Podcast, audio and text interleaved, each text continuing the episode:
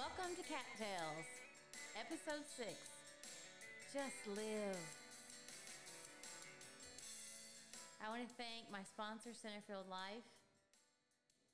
This week, I really wanted to talk about what we do on a daily basis, about what we call living sometimes, but it really isn't.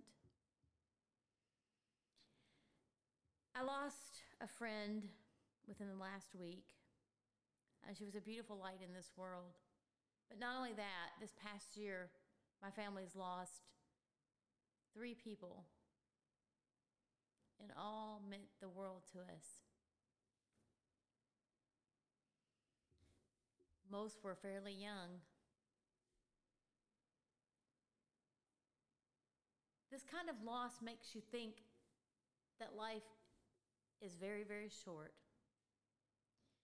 And none of us know how much time we have left. We don't know how much time we have, and we don't know how much the people that we love have. The way I see it, we have 2 choices. We can have regrets, guilt, sadness for what we haven't accomplished, and shut down from what seems to be an injustice at losing people we love, sometimes way too early. Or we can grieve their loss and figure out how to live a better life, and in some cases, maybe learn to live completely. Not all of us are living. Most of us are just existing. We're either in a fear-based world where we're afraid to step over the line. We're working a job maybe that we hate. We're doing what's expected of us, but never more. We're just getting by. But I think living is full of excitement and love and kindness to one another. And I know with COVID-19, it's been really tough. We've been living in a pandemic, and it feels very difficult to live. But I think we can still live. We just have to know what we're doing wrong. Maybe not just existing in a job, but looking for the job that really makes my heart beat. What makes me really excited about living again? I encourage you not to wait until tomorrow to go see or call someone that you love.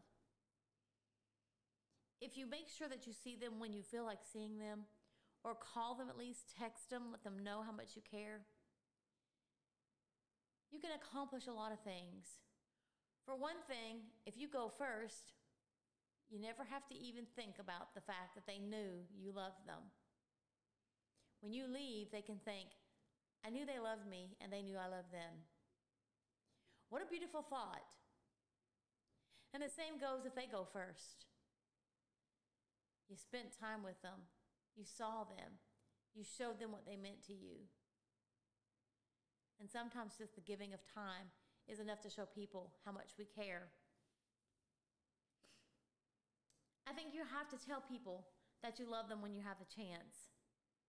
And I really think you should tell them every day, if it's possible.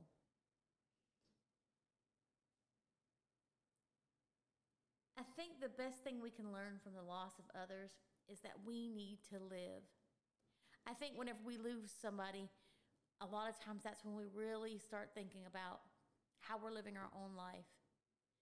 Either we see that the person we loved and cared about was just existing, or we see how fully they lived their life and are just a little bit jealous of that. You've heard them say it before. Oh my gosh, I know she died early, but she lived every second to the fullest. It's almost like she knew. If you want a piece of chocolate cake, get that piece of chocolate cake. If that's what floats your boat, if that's what makes you happy, if that's what makes you feel like you're living, then do it. Figure out what it is, and don't hesitate. For many of us, maybe it's just a matter of starting to take hikes or to exercise more or to get out in nature more. Some it's gone camping or walking, swimming, maybe kayaking. That one's not for me. Maybe you want to learn to play an instrument, so do it. Don't wait.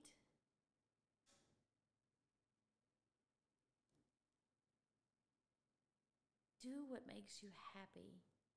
Do what makes you feel alive. That's why I'm doing this podcast. I've been saying I was going to do this for years. And I finally pulled out my equipment and started making it happen. Maybe someone will listen. Maybe they won't.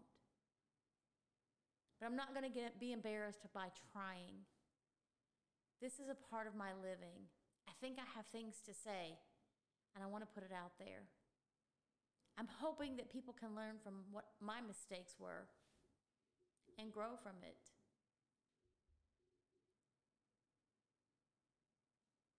It's very sad to watch people that have no life.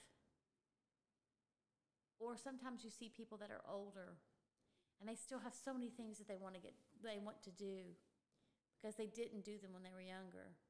They didn't live their life when they could. And now they just don't feel like doing it. And then you see other people that are older that are still living like crazy. Don't let what discourages you stop you from living.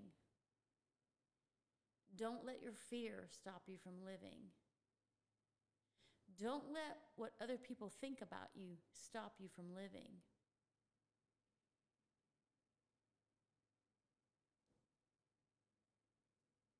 My advice to you is to figure out what will make you feel alive inside, and then do it. If you're with the wrong person, the wrong partner, maybe you need to fix that. Or maybe you just need to talk to them. Maybe they want to live with you as well. Maybe they're feeling what you're feeling, and together you can get out and have the life you've always wanted.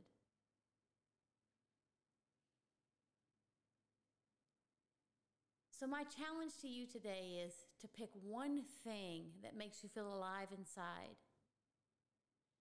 Just one thing this week, and maybe one thing next week. But one thing that you've wanted to do for a long time, but either didn't have the courage or the knowledge, or you didn't think you had the talent. Just try it.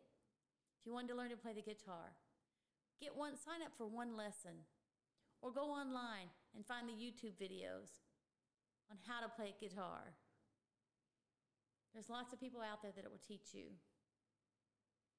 So that's my challenge for you this week. I'd love to hear how you did with that challenge. I hope that you have a wonderful week, and I hope you find a way to live. I hope you find a way to live to your fullest. That kind of life that keeps your heart racing, your blood pumping, and a smile on your face, and the people you love all around you.